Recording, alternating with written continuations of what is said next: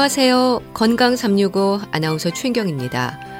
아주 흔하고요. 불편함에 불쾌감을 느끼는 증상 중 하나가 변비입니다. 변을 보지 못하는 일이 하루, 이틀, 사흘 반복되다 보면 먹는 일에도 소극적일 수밖에 없고요. 어쩌다 화장실에 가도 잔변감에 스트레스를 받는 경우가 많습니다. 혹시 건강에 문제가 있는 건 아닐까 불안한 마음도 드는데요. 정상적인 배변 활동과 변비는 어떻게 이해하면 되는 걸까요? 화장실에 가는 횟수뿐 아니라 변의 굵기나 모양도 변비와 상관이 있는 건지 오늘은 변비에 대해서 알아봅니다. 건강 365 임병수의 약속 듣고 시작하겠습니다. 변비로 고생하는 분들이 많습니다. 무척 흔한 증상인데요. 변비를 심하게 앓는 분들은 먹는 일에도 부담을 느끼는 경우가 많아서 변비의 악순환을 겪기도 합니다.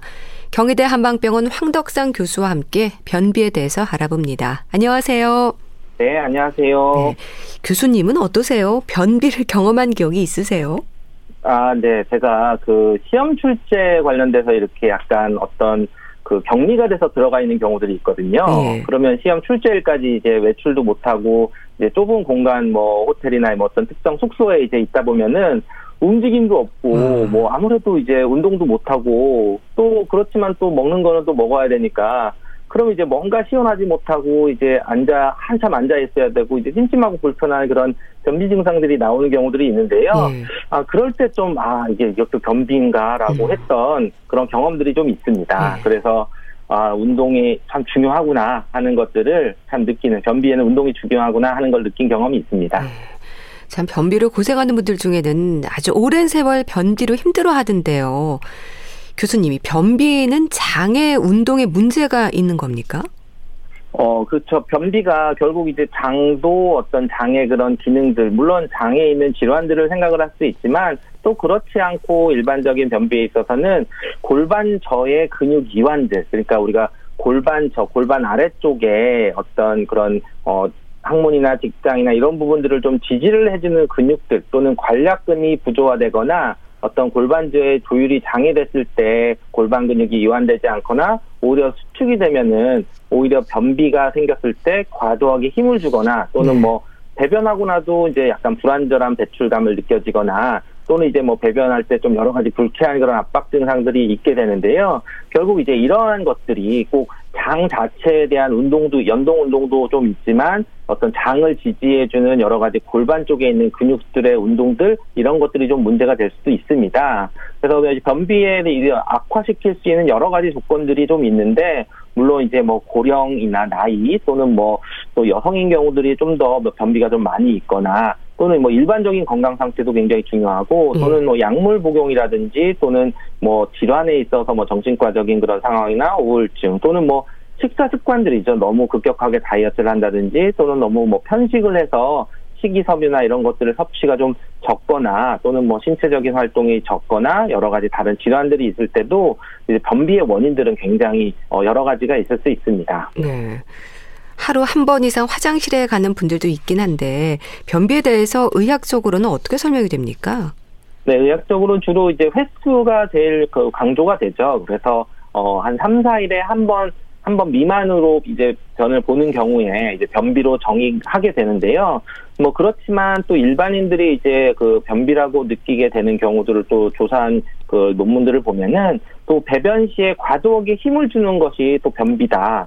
또는 이제 딱딱한 변을 봤을 때 또 이게 변비다. 또는 이제 시원하지 않고 뭔가 잔변감이 있거나 어떤 배출 장애가 있는 것도 변비다. 또는 배변의 횟수가 적은 경우나 또는 이제 마지막으로 이제 화장실을 좀 머무는 시간들이 길어서 나는 어좀 배변할 때 좀 시간이 길다 이런 것들을 다 변비로 그렇게 생각을 하게 됩니다. 예. 근데 또 사람에 따라서 뭐 이틀에 한 번, 사흘에 한 번 변을 보는 건 문제가 없다고 들었거든요. 변비의 기준에서 가장 중요한 부분이 뭘까요? 그렇죠. 아무래도 이제 그런 부분들이 사람에 따라서는 정말 뭐 일주일에 뭐 나는 한 번 가는데 네. 큰 문제가 없어 음. 뭐 이런 얘기들을 하는데요. 결국은 이제 본인이 그 배변하는 데 있어서의 불편감이나 어떤 다른 그런 어, 증상들이 이제 있느냐 없느냐를 좀 볼 수 있습니다. 그렇지만 이제 기본적으로 이제 횟수도 중요하지만 그런 어, 대표적으로 나타나는 증상들이 과도하게 힘을 주거나 오히려 변을 보기 위해서 억지로 노력을 해야 되거나 또 이제 딱딱한 변이거나 또는 이제 딱딱한 변 때문에 생기는 다른 문제들, 뭐 출혈이 있다든지 어, 통증이 있다든지 또는 이제 불완전하게 배출감, 뭐 다 시원하지 않고 잔병감이 좀 낳는다든지 또는 이제 그런 직장 항문에 폐쇄감이 느껴져서 뭔가 불편한 느낌들이 좀 있게 되는 등 여러 가지 이런 증상들이 나타나면서 어떤 이런 증상들이 한 3개월 이상 지속되는 경우를 변비라고 이렇게 진단하는 기준으로 되어 있는 것들도 있거든요. 네. 결국은 이제 만약에 내가 뭐좀 사나흘에 한 번 보지만 이러한 대표적인 증상들이 없다 그러면은 특별히 뭐 이제 걱정하지 않아도 이제 되는 변비가 아닌 걸로 볼 수 있지만 만약에 지금 나열한 그런 증상들이 좀 두 가지 이상 증상들이 나타날 때에는 아 이것은 변비고 어떤 변비를 어 치료하기 위한 그런 노력들을 좀 해야 되는 겁니다. 네. 그러니까 변의 횟수만 걱정하는 분들이 많으신데 그러니까 변을 볼 때 불편감이 좀 문제가 되는 거군요. 그렇죠. 일단 그 변의 네. 상태도 살펴야 한다고 들었습니다. 네, 물론 이제 변비를 볼 때 이제 그런 변의 상태가 뭐 딱딱하다고 해서 무조건 변비는 아니지만 어 이제 이런 대변의 상, 형태가 어떻게 보면 이제 대장의 통과 시간을 예측하는데 좀 도움이 될 수 있다고 해서 예. 뭐 stool stool form scale이라고 해서 이제 변의 모양으로 어떤 스케일 그 기준으로 삼은 그런 어, 방법도 있거든요. 예를 들면 뭐 토끼똥 같이 이렇게 딱딱한 그런 견과류 같은 경우들이 있으면 또 타입 1 또는 이제 묽은 변으로 보면은 설사 같으면 이제 타입 7, 7번 타입이라고 해서 1번과 7번 사이고 뭐 정상적인 거는 한 4번 정도 되는 음. 그런 타입으로 봐서 예. 바로 이제 그런 모양들을 보게 되는데 근데 이때는 이제 모양만으로 변비를 보는 게 판단하는 건 아니고 어 얼마 동안 이 장을 통과하는데 시간이 오래 걸렸느냐 하는데 한 참고하는 그런 사항이라고 보시면 됩니다. 네. 그럼 딱딱하게 굳은 변을 힘들게 본다거나 아니면 설사를 반복하는 것도 변비에 해당하는 걸까요? 네, 그렇죠. 이때도 이제 변비라고도 볼 수 있지만 사실은 이때는 이제 변비와 어, 가장 대표적으로 그 기능적인 소화 장애로 볼 수 있는 게 과민성 장증후군이거든요. 결국 이제 뭐 과민성 대장증후군 뭐 이런 부분들이 어, 나타나는 게 바로 어, 복통과 배변 습관의 변화입니다. 복통은 이제 어떤 장관의 그런 경련들이 나타나기 때문에 굉장히 뭐 다양하게 이제 통증도 나타나고 뭐 가스도 차고 뭐 그러지만 네. 기본적으로는 이제 통증이 있다가 배변하고 나면은 또 이제 통증이 싹 소실되는 그런 상태로 나타날 수가 있고요. 그렇지만 이제 배변 습관 변화는 어 변비와 설사가 반복적으로 뭐 어떤 때는 변비였다가 또 설사였다가 이렇게 반복되니까 어, 변비약을 쓸 수도 없고 또는 뭐 설사하는 약을 쓸 수도 없고 이럴 때 오히려 네. 과민성 장 증후군으로 해서 일반적인 변비와는 좀 다르게 보는 것이 좋습니다. 네. 근데 그때그때 뭐 변의 굵기라든지 모양도 다르지 않습니까? 뭐 동글동글 똑똑 끊어지기도 하고 출혈이 의심되는 경우도 있는데요. 이렇게 각기 다른 모양을 하는 건 이유가 뭘까요? 어, 아무래도 이제 변, 자, 장에 여러, 여러 가지 문제가 있을 때에는 어, 도, 자, 변이 대장을 통과하는 시간도 다 다를 수가 있고요. 예. 그리고 딱딱한 정도에 따라서 어떤 다른 장 내에 질환이 있으면은 뭐 출혈이 있을 수도 있고 여러 가지 상태가 있어서 사실 이런 변비를 진단하거나 할 때에는 어떤 이런 병력 충치나 기본적인 다른 증상들을 잘 관찰하는 게 굉장히 중요한데요. 예를 들면 뭐 변을 보셨는데 뭐 이게 출혈이 있어서 변혈을 봤다 했을 때 뭐 변혈 색깔이 뭐 검으냐면은 오히려 상기도 위장관 쪽에 있는 출혈이 있는 경우들도 있지만 네. 만약에 이제 빨간 피가 나오 묻었다고 하면은 오히려 뭐 이제 음. 치질이나 뭐 항문 쪽에 있는 질환들을 볼 수도 있지만 또 거꾸로 이제 뭐 직장 출혈이나 대변 잠열 반응이나 뭐 또는 이제 여러 가지 체중이 갑자기 감소하거나 뭐 여러 가지 변화들이 있을 때는 정말로 심한 경우는 뭐 대장암매 같은 그런 기질적인 질환들이 있을 수도 있기 때문에 네. 어 단순히 이제 한 가지만을 보는 것보다는 뭐 여러 가지 그런 증상들이나 신체적인 그런 컨디션들을 같이 보는 것이 중요합니다. 네. 변비가 스트레스와 같은 환경적인 요인으로도 위험이 높아지는 걸까요? 네, 아무래도 이제 과도한 스트레스를 받으면은 장 건강을 좀 악화시키죠. 어. 기본적으로 우리가 변을 보거나 하는 것을 주관하는 게 자율신경계통에 그런 영향이 있거든요. 결국 이제 우리가 스트레스를 받았을 때 해결할 때 자율신경계통이 깨졌다 이런 얘기를 하게 되는데요. 네. 우리가 스트레스를 받으니까 갑자기 내가 긴장하니까 어떤 뭐 시험을 앞두고 있거나 어떤 뭐 대회를 앞두고 있거나 발표를 앞두고 있을 때는 분명히 아침에 뭐 화장실을 갔다는데도 뭐 갑자기 화장실을 가고 싶다든지 이렇게 좀 장의 어떤 자극 증상들이 될 수 있는데요. 결국 우리가 이런 스트레스를 적절히 잘 해결하지 못하면은 결국 이렇게 장의 변화들, 변비가 생길 수도 있고 또는 뭐 오히려 설사나 이런 것들이 좀 반복되는 과민성 대장 증후군이 좀 생각할 수 있는데요.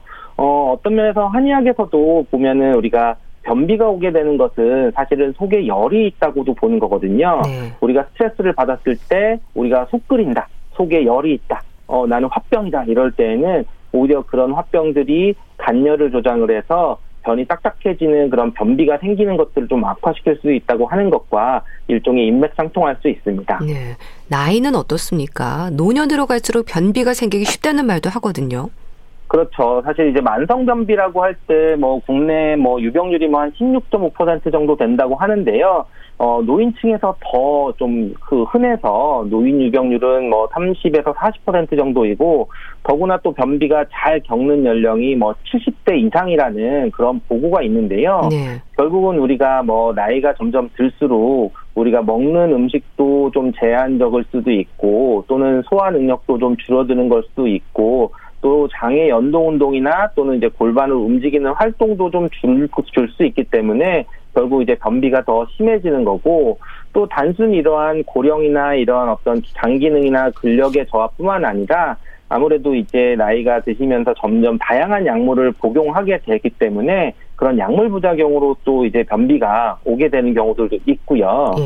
그리고 또 이제 잘 보셔야 되는 것은 간혹 이제 뭐 치매나 어떤 그런 인지 능력이 좀 떨어지기 때문에 그런 변비 증상들이 더 생기는지 이런 것들은 주변에서 좀 잘 관찰하셔야 되는 부분이기도 합니다. 음. 근데 사실 변비하면 뭐 수분 부족, 식이섬유가 지적이 되잖아요.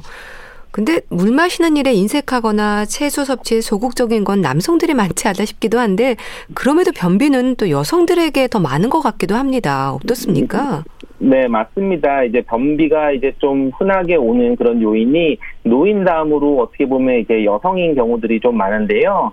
어, 특히 이제 젊은 여성들에게 변비가 많이 오는데 그런 뭐 원인들은 보면은 좀 다이어트가 좀 더 이제 음. 그 변비를 악화시킵니다. 다이어트요? 아무래도 그렇죠. 다이어트. 다이어트라고 하는 거 주로 이제 어, 열량을 제한하는데 뭐 주변에서도 보시면은 열량 제한하는데 절대적인 먹는 양이 줄어드는 거죠. 결국은 이제 우리가 변을 잘 보기 위해서는 음식 섭취도 충분히 많고 섬유질, 식이섬유들이 많이 있지만 단순히 이런 게 그 물만 많이 먹는다고 되는 게 아니라 수분 섭취도 많고 또는 이제 그런 식이섬유도 많고 또 이제 장의 움직임을 또 갈 수 있는 그런 적정한 그런 어느 정도 충분한 그런 영양들이 많이 들어갔을 때 되는 부분도 있고요. 네.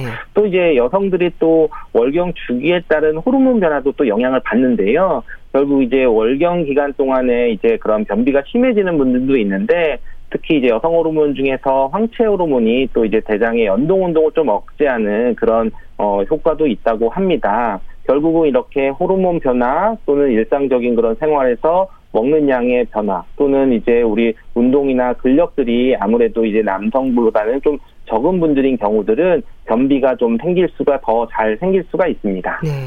변비의 위험을 높이는 안 좋은 생활 습관 어떤 게 있을까요?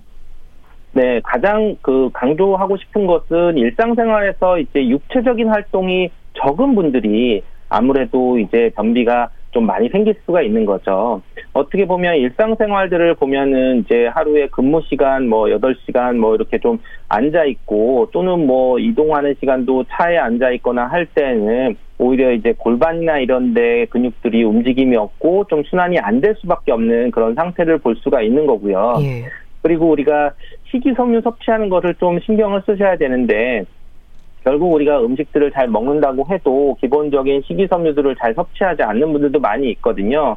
뭐 과일을 먹는데도 뭐 갈아서 즙을 먹는다든지 하면은 사실은 뭐 그런 식이섬유들을 섭취를 안 하는 거고 우리가 뭐 변비에 좋다고 하는 사과를 항상 즐기는데 그냥 사과를 씹어서 먹어서 식이섬유를 온전히 섭취하는 게 아니라 사과 과즙, 뭐 액상, 즙으로 내서 먹는다고 하면은 오히려 그런 충분한 그런 효과가 없기 때문에 네. 결국은 우리가 변비를 예방하기 위해서 또는 변비를 치료하기 위해서는 하루에 뭐 20에서 25g 정도의 식이섬유를 섭취를 권장을 하고 있습니다. 근데 변비를 일으키는 원인을 알면 해결 방법을 찾기 쉬운데요. 원인이 없는 변비, 특발성 변비라는 것도 있다고 들었습니다. 네, 우리가 뭐 기본적으로 지금 얘기하는 게 대부분 이제 특발성 변비, 기능성 변비이기 때문에 이런 것은 다른 질환이 없다는 거고요. 결국 이제 질환이 없이 다른 원인이 없을 때는 어떤 내가 생활, 먹는 생활 습관을 좀 챙겨보고 또는 이제 근력들이나 활동 능력들을 좀 챙겨보고 또는 이제 수분 섭취나 이런 부분들을 좀 더 챙겨보면서 규칙적으로 어떤 배변 활동을 할 수 있는 배변 습관을 좀 트레이닝 하는 것들도 필요하다고 볼 수 있습니다. 체질적인 부분도 연관되는 경우가 있을까요? 네, 체질이라고 하면 이제 사상 체질을 주로 떠오르실 텐데요. 네. 물론 이제 사상 체질이 우리 몸 자체에 있는 뭐 한열의 특성이 좀 다르다고 보는 아. 거죠. 뭐 양인들은 열이 많고 음인들은 뭐 열이 적다고 볼 수 있는데 또 이제 다른 면에서는 그러면 여, 양인들은 수분도 적고 음운들은 수분은 많을 거라고 해서 어떤 체질적인 특성에 따라서 변비가 있냐 없냐로 나눠지지는 않고요. 결국 이제 그런 체질에 상관없이 변비는 다 나타날 수가 있는 거죠.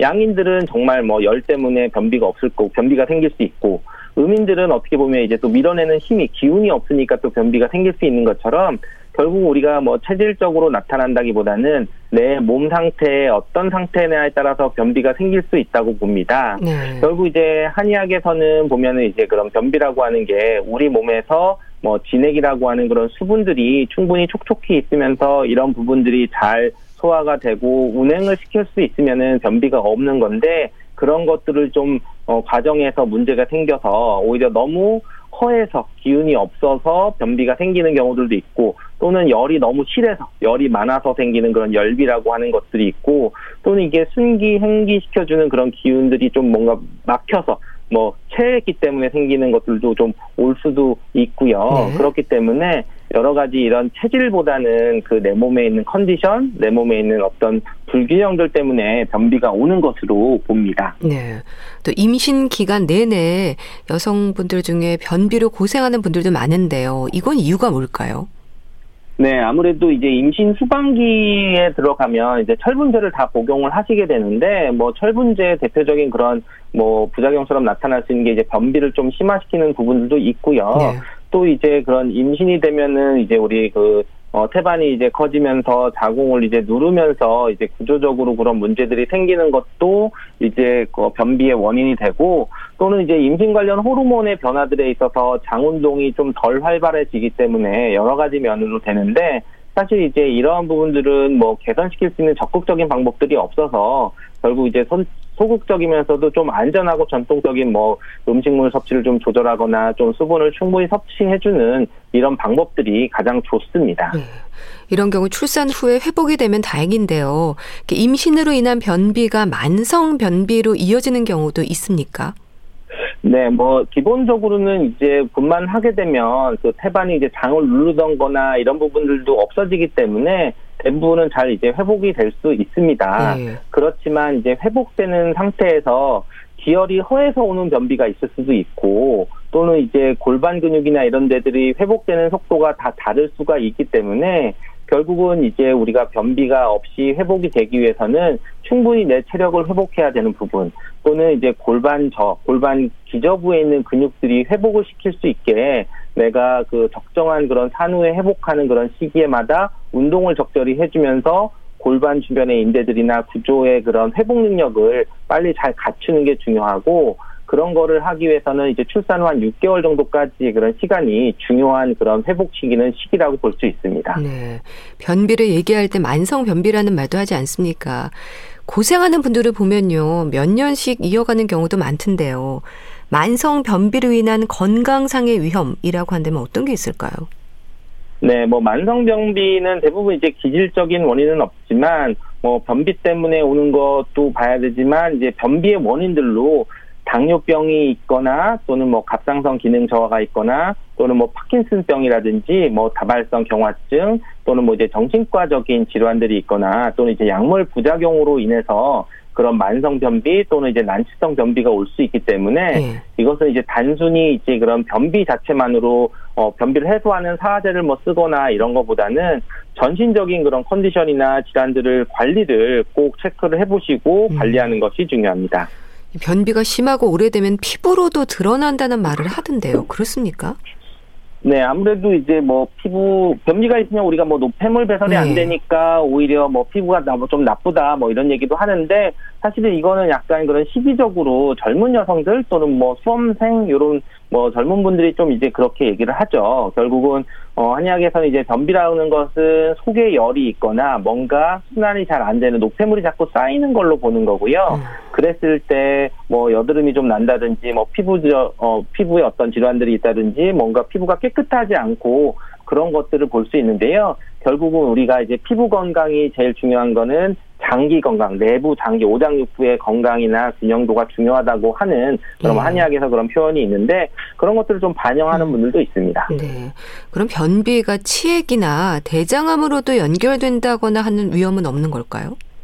네, 변비 자체보다 이제 화장실에 오래 앉아 있는 것 자체, 또 변비 증상으로 뭐 오래 본 시간들이 될 때는 오히려 이제 그런 골반 저, 골반 아래쪽에 있는 그런 혈류 순환을 좀 방해하기 때문에 뭐 치질이나 치액이나 이런 부분들이 좀 악화될 수도 있고 그리고 또 이제 변비가 지속이 되기 때문에 오히려 배변 시 이제 과도한 힘을 주기 때문에 또 이제 그러한 증상들 이제 치질이나 이런 여러 가지 증상들이 악화될 수가 있는 거고요. 네. 그렇지만 이제 또 대장암 같은 경우들은 뭐 변비만으로 대장암이 생겼다기보다는 오히려 이제 그런 여러 가지 증상들이 이제 나타날 수가 있는데 오히려 이제 혈변을 본다든지 또는 음. 이제 복통이 있으면서 또 체중 감소가 좀 급격하게 뭐 빠른 시기에 갑자기 나타날 때에는 어 좀 꼭 가서 병원에 가서 검사를 하셔서 빠른 시기에 그런 것들을 확인을 하셔야 됩니다. 네. 그렇지만 이제 기본적인 뭐 대장암의 발생 위험에 꼭 변비가 있는 것은 아니고 오히려 뭐 대장암의 그런 뭐 고위험군을 뭐 가족력이나 또는 뭐 유전적인 그런 대장 질환이 있다든지 또는 뭐 염증성 장 질환이라든지 이런 다른 부분들까지도 그런 위험성이 더 높기 때문에 그런 거를 좀 참고를 하셔서 관찰을 하셔야 되는 부분이 있습니다. 네. 근데 변비로 오랫동안 고생하신 분들은요, 뭐 소화라든지 이런 게 편치 않기 때문에 또 우울감을 보이기도 하던데요. 이게 또 스트레스로 이어지기도 하겠어요. 네, 아무래도 이제 변비 증상들이 굉장히 이제 불편하고 잔변감이 있거나 뭔가 시원하지 않고 정신적으로 좀 그것 때문에 기분이 좀 좋지 않죠. 네. 그렇기 때문에 좀 보셔야 되는 부분이 있고 그렇지만 변비 때문에 우울증이 온다기보다는 우울증 소견, 특히 이제 고령의 노인들에서는 우울증 소견으로 인해서 변비가 더 오거나 이런 부분들도 올 수 있기 때문에 결국은 이제 어떻게 하면 이거를 잘 해결할 수 있을까? 좀 해결책적인 부분, 원인이나 이런 부분보다 해결책적인 부분은 변비를 개선시키는 것도 운동이고 어떻게 보면 좀 스트레스를 좀 건강하게 해결할 수 있는 부분도 운동이기 때문에 만약에 이제 변비가 오래 고생하시거나 소화가 잘 안 되는 분들은 꼭 운동을 먼저 꾸준히 해보시라는 것을 권해드립니다. 네. 관장을 하기도 하고 또 변비를 해결하기 위한 여러 가지 방법들이 있지 않습니까? 변비 치료 어떻게 진행이 될까요? 네, 변비 치료에서 가장 이제 근본적인 거는 이제 생활 습관을 개선하는 것이 가장 좋고요. 그리고 이제 그런 생활 습관을 개선했을 때도 좀 원만하게 해결이 안 될 때는 적극적인 치료를 하셔야 되는데, 어, 한의학적으로는 변비 치료를 이제 허실을 나눠서 어떻게 보면 우리 몸에서 평소에 그 기운도 많이 없고 오래 앉아 있으면서 움직임도 적고 좀 장의 연동 운동이 좀 줄어들 때에는 그런 이제 허비, 기존 뭔가 좀 약해졌다고 해서 좀 기운을 좀 승기시켜주고 보호해주는 약들을 쓰게 되고요. 예. 또는 이제 열비라고 해서 몸에 열도 많고 또는 술을 많이 먹으면서 몸에 열도 쌓거나 또는 뭐 기름진 음식, 매운 음식 많이 먹어서 어떤 진액을 손상시켜서 건조해지면서 변이 딱딱해지면서 오는 변비는 열비라고 해서 이제 청열 윤장시켜주는 그런 승기탕류의 처방들이 또 있고 오히려 우리 몸에서 기가 너무 뭐, 뭐 약해져서 왔을 때는 그런 윤조시켜주는 그런 어 그 약도 있기 때문에 이렇게 몸의 몸 상태에 따라서 그 분수 변증을 통해서 한약 처방을 따로 하고 치료를 하게 됩니다. 네, 알겠습니다. 자, 오늘은 변비에 대한 말씀 들었는데요. 경희대 한방병원 황덕상 교수와 함께 했습니다. 말씀 잘 들었습니다. 감사합니다. 감사합니다. KBS 라디오 건강 365 함께하고 계신데요. 솔리드의 넌 나의 처음이자 마지막이야 듣고 다시 오겠습니다.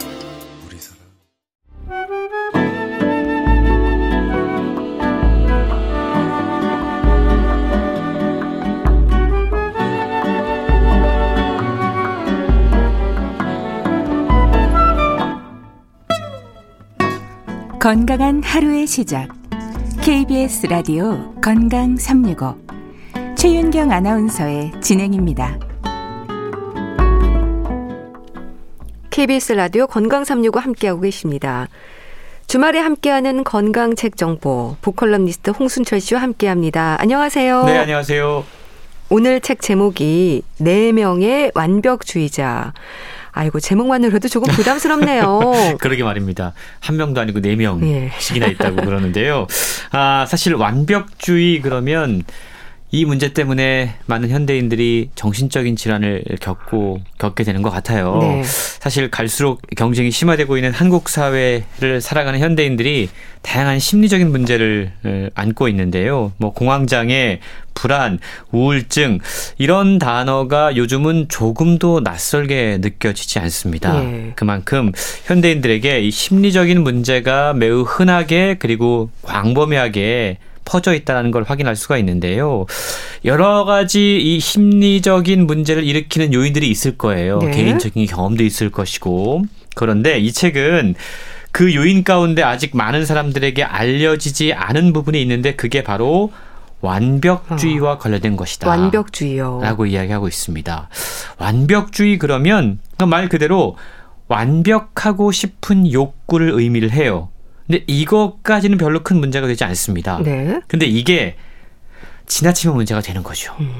만족할 줄 모르고 계속해서 더 높은 큰 목표를 세우고 기준을 세우고 그에 맞추기 위해서 자신을 끊임없이 채찍질하는 것을 우리가 완벽주의라고 이야기를 하는데요. 네. 경쟁 사회에서 뒤처지지 않고 살아남기 위해서 많은 사람들이 자신을 채찍질하고 있지만 사실 현실적으로 정말 만족할 만한 완벽함을 달성할 수 있을까? 이건 정말 쉽지 않은 문제라는 거죠. 네. 연세대학교 심리학과 이동규 교수가 이 책을 썼는데요. 20여 년 동안 완벽주의를 연구하면서 주변에서 이 자신이 세운 완벽주의에 대한 기준을 달성하지 못해서 자존감도 떨어지고 음. 자신감도 떨어지고 네. 그러면서 자기의 어떤 존재를 귀하게 여기지 못하고 한없이 어 실패한 사람, 나쁜 사람으로까지 낙인 찍어버리는 그런 사람들이 많이 있다라는 사실을 깨달았다고 그럽니다. 네. 그래서 이 책을 통해서 완벽주의가 얼마나 위험할 수 있는지 그리고 어떻게 하면 완벽주의를 잘 활용해서 우리의 삶을 풍요롭게 만들어갈 수 있는지 함께 대안을 제시해주고 있는 것이죠. 네.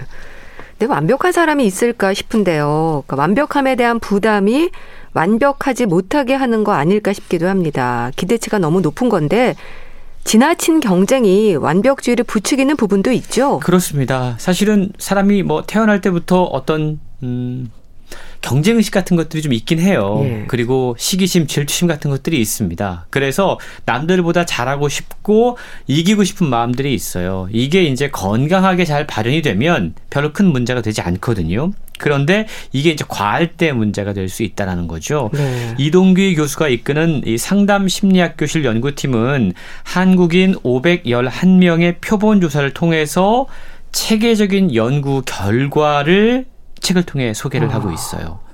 완벽주의가 네. 한 가지 형태로 나타나기보다는 다양한 얼굴을 지니고 있다. 음. 그래서 이제 책의 제목이 네 명의 완벽주의자. 아. 라는 건데요. 그렇군요. 한국인 성인 20세에서 60세 511명을 대상으로 조사한 결과 완벽주의 성향을 갖고 있는 사람으로 드러난 응답자가 전체 응답자의 53.62%. 그러니까 10명 가운데 예. 5명 이상이 완벽주의적인 성향을 갖고 있다라는 거죠. 네. 상당히 높은 수치인 걸 확인할 수 있는데요. 또 한 취업 포털 사이트가 남녀 직장인 1176명을 대상으로 설문조사를 진행했는데 직장에서 완벽주의를 추구한다라는 응답자가 무려 전체의 67.2%를 와, 차지했다고 그럽니다. 꽤 많네요. 그렇죠.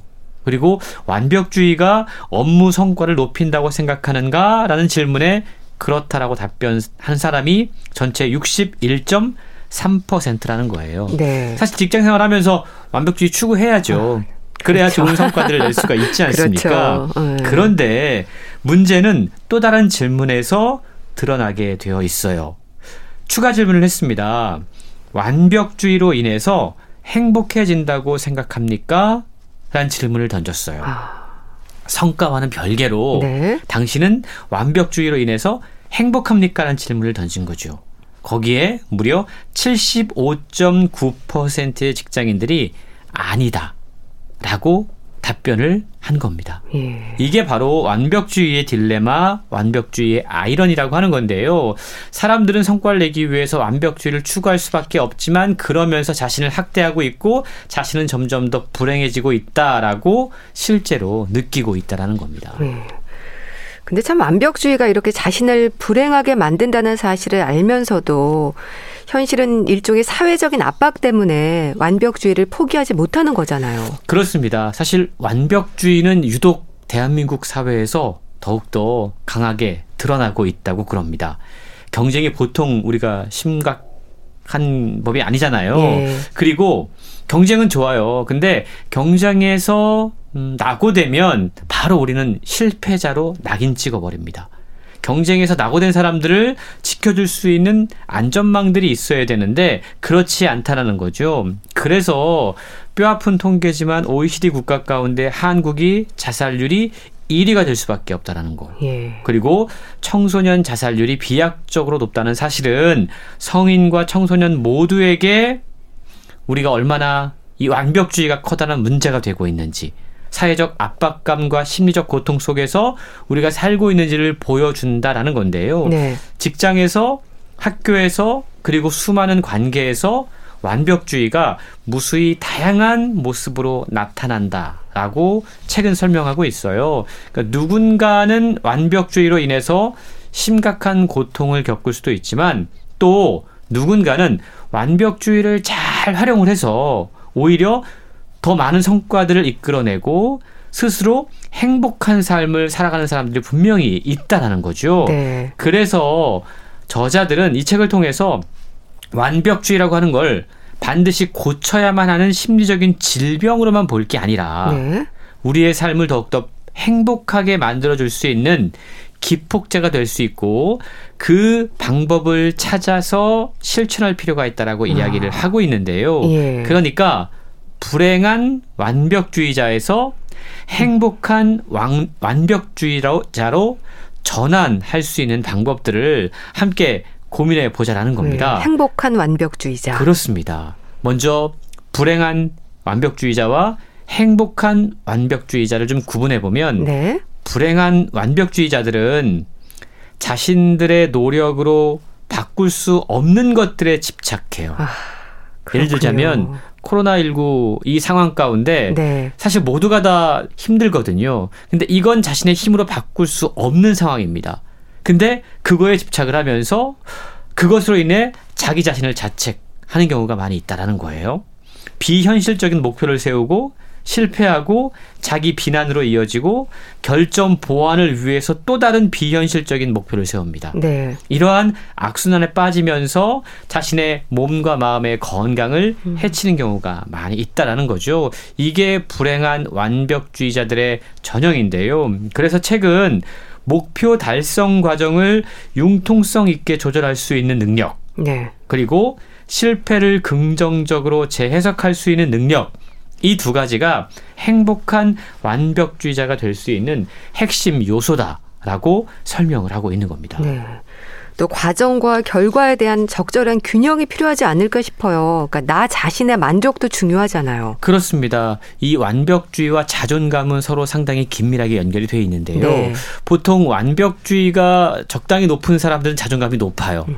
근데 이게 지나친 사람들은 자존감이 오히려 떨어진다고 그럽니다. 네. 그래서 이 완벽이라고 하는 것이 우리 인간에게 어떠한 활력과 동시에 불행을 안겨다 주는지를 이해를 해야 되는데요. 네. 우리가 보통 사회에서 완벽하다라는 표현을 좋은 의미, 긍정적인 의미로 활용을 하고 있어요. 예를 들어서 뭐 상사에게 혹은 부하 직원에게 완벽한 보고서. 음. 뭐 이렇게 얘기하면 정말 잘한 칭찬으로 들립니다. 네. 완벽한 발표였어. 이것도 칭찬이죠. 오늘은 완벽하게 멋진데 이런 표현도 정말 아, 최상급의 어. 표현으로 예. 어, 들리잖아요. 네. 그리고 누구 상대방에게 넌 정말 완벽해. 네, 얼마나 좋은 의미로 들립니까? 이게 기분도 좋아지고 어깨가 펴지는 그런 소리처럼 들리게 되는데 네. 생각만 해도 기분 좋아지는 결과가 돌아올 것을 상상하면 사실 완벽함을 지향한다라는 건 어찌 보면 당연한 욕심이 될 수 있다라는 거죠. 음. 그러니까 완벽함을 추구한다는 것 자체는 큰 문제가 되지 않는다라는 거예요. 문제는 뭐냐 하면 완벽함을 추구하기 위해서 자기 자신에게 계속해서 과도한 목표를 부여하고 뭐 우리가 올림픽에 출전한 선수도 아닌데 항상 더 높이 더 멀리 더 높게 그러니까 만족할 줄 모르는 목표를 계속해서 세우고 있다라는 거죠. 그리고 그걸 달성하지 못했을 때 오는 스트레스와 압박감을 이겨내지 못하는 상태 속으로 자기를 자기 자신을 끌고 들어가는 것 여기에 문제가 있다라는 건데요. 예. 우리가 과유불급이란 말이 있습니다. 음. 이게 정도가 지나친 것은 미치지 못함과 같다라는 건데 이게 완벽주의에도 해당된다라는 거예요. 네. 상처받지 않고 스스로 통제할 수 있는 선에서 뭔가 완벽을 추구할 수 있다면 완벽주의가 우리에게 있어서 엄청난 활력이 되고 아. 강력하고 건강한 경쟁력이 될 수 있는데 네. 자기 자신이 만든 일종의 완벽함의 잣대에 빠져서 현실적으로 구현하기 힘든 목표들을 어려운 목표들을 자꾸만 세우게 되고 예. 자신을 통제하려고 한다면 바로 그 완벽주의가 우리의 몸과 마음을 병들게 하는 심지어 상처 나게 하는 아주 위험한 요인이 될 수 있다라는 걸 책은 지적하고 있는 겁니다. 네. 책의 제목이 네 명의 완벽주의자인데요. 그러면 네 명의 사람을 얘기한다기보다는 유형을 말하는 건가요? 제목에 그렇습니다. 담긴 의미가 있을 것 같습니다. 예, 그러니까 이 책은 완벽주의자의 네 가지 유형이 있다라고 이야기를 해요. 사실 뭐 더 많은 유형이 있겠지만 네. 이걸 네 가지 유형으로 잘 정리해서 소개하고 있는 건데요. 먼저 간단하게 네 가지 유형을 소개해드리면 참 재미있게 이름을 지었더라고요. 눈치백단 인정지향형. 어. 스릴 추구 막판 스퍼트형, 방탄조끼 안정 지향형, 예. 그리고 강철 멘탈 성장 지향형 어. 이렇게 네 가지로 예. 책은 정리하고 있는데요. 먼저 특징을 하나하나 소개해 볼게요. 눈치백단 인정 지향형은 누구에게든 쉽게 호감을 얻지만 완벽주의의 수준이 가장 높으며 음. 네. 타인을 신경 쓰느라 정작 자신에게 소홀한 유형이라고 아. 부릅니다. 계속해서 타인들의 눈치를 보는 거죠. 예. 그리고 인정받고 싶어 하는 그러니까 내가 세운 기준보다 타인들에게 인정받는 것을 목표로 계속해서 그러한 완벽주의를 추구하는 사람들을 의미를 한다고 그럽니다. 네. 나는 혹시 이런 유행이 아닐까 한번 음. 생각해 보면 좋을 것 같고요. 스릴 추구 막판 스퍼트형이 있습니다. 어. 제가 바로 여기에 해당되는데요. 약간 임기응변이 뛰어난데 네. 정작 중요한 일을 맡았을 때 실패와 평가에 대한 두려움이 커져서 일을 좀 미루는 경향이 있는 아. 유형이라고 그래요. 그래서 항상 막판에 네. 어떤 마감에 닥쳐서야만 그걸 하려고 하는 경향을 보이는 사람들이 이 스릴 추구 막판 스포트형 완벽주의자라는 네. 거고요. 세 번째가 방탄조끼 안정 지향형이라고 어, 하는 건데 네. 이런 사람들은 늘 신중하고 성실해서 한국 사회에서는 가장 환영받는 그런 부류라고 음. 그래요. 그런데 안전과 현상 유지를 항상 1순위로 여기기 때문에 변화나 도전을 좀 기피하는 경향이 있는 그런 유형이 바로 방탄조끼 안정지향형이라고 그럽니다. 네. 그리고 네 번째죠.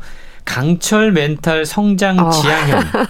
이란 부류가 네. 있는데 이런 분들은 자신감이 있고 주도적이지만 사실 조화를 중요하게 여기는 한국 사회에서 음. 일면 튀는 사람으로 여겨질 수 있는 아. 그런 사람들이 그럴 수도 있겠네요. 강철 멘탈 성장 지향형 네. 남의 눈치를 보지 않고 그냥 내가 세운 목표를 예 추구하는 그런 사람들이 있다라는 거죠. 이러한 네 가지 유형을 잘 파악을 해서 자기 자신은 어디에 속하는가 점검할 필요가 있다라는 겁니다. 네. 왜냐하면 그에 따라서 각각 다른 처방전이 나올 수 있기 때문인데요. 예. 아, 앞서서 소개해드렸던 눈치백단 인정 지향형 이런 분들은 타인의 기대에 좀 과도하게 뭔가 신경 쓰는 경향이 있는데 네. 이런 분들은 타인보다 자기 내면의 목소리, 자기 자신의 마음에 집중하는 연습을 해야 한다고 그럽니다. 아. 책의 그 방법들이 소개가 되고 있고요. 네. 또 스릴 추구 막판 스포트형 이런 분들은 현실적인 시간 감각을 좀 키우는 훈련이 필요하다고 아, 그럽니다. 막판에 몰아서 하니까. 그렇죠. 네. 그래서 거꾸로 역순으로 네. 어떠한 일에 어, 목표하는 시간이 있다면 거꾸로 언제까지 뭐를 하고 언제까지 뭐를 하고 네. 그러한 어떤 시간들을 현실적인 감각을 키우는 훈련들이 정말 중요하다라고 이야기를 하고 있고요.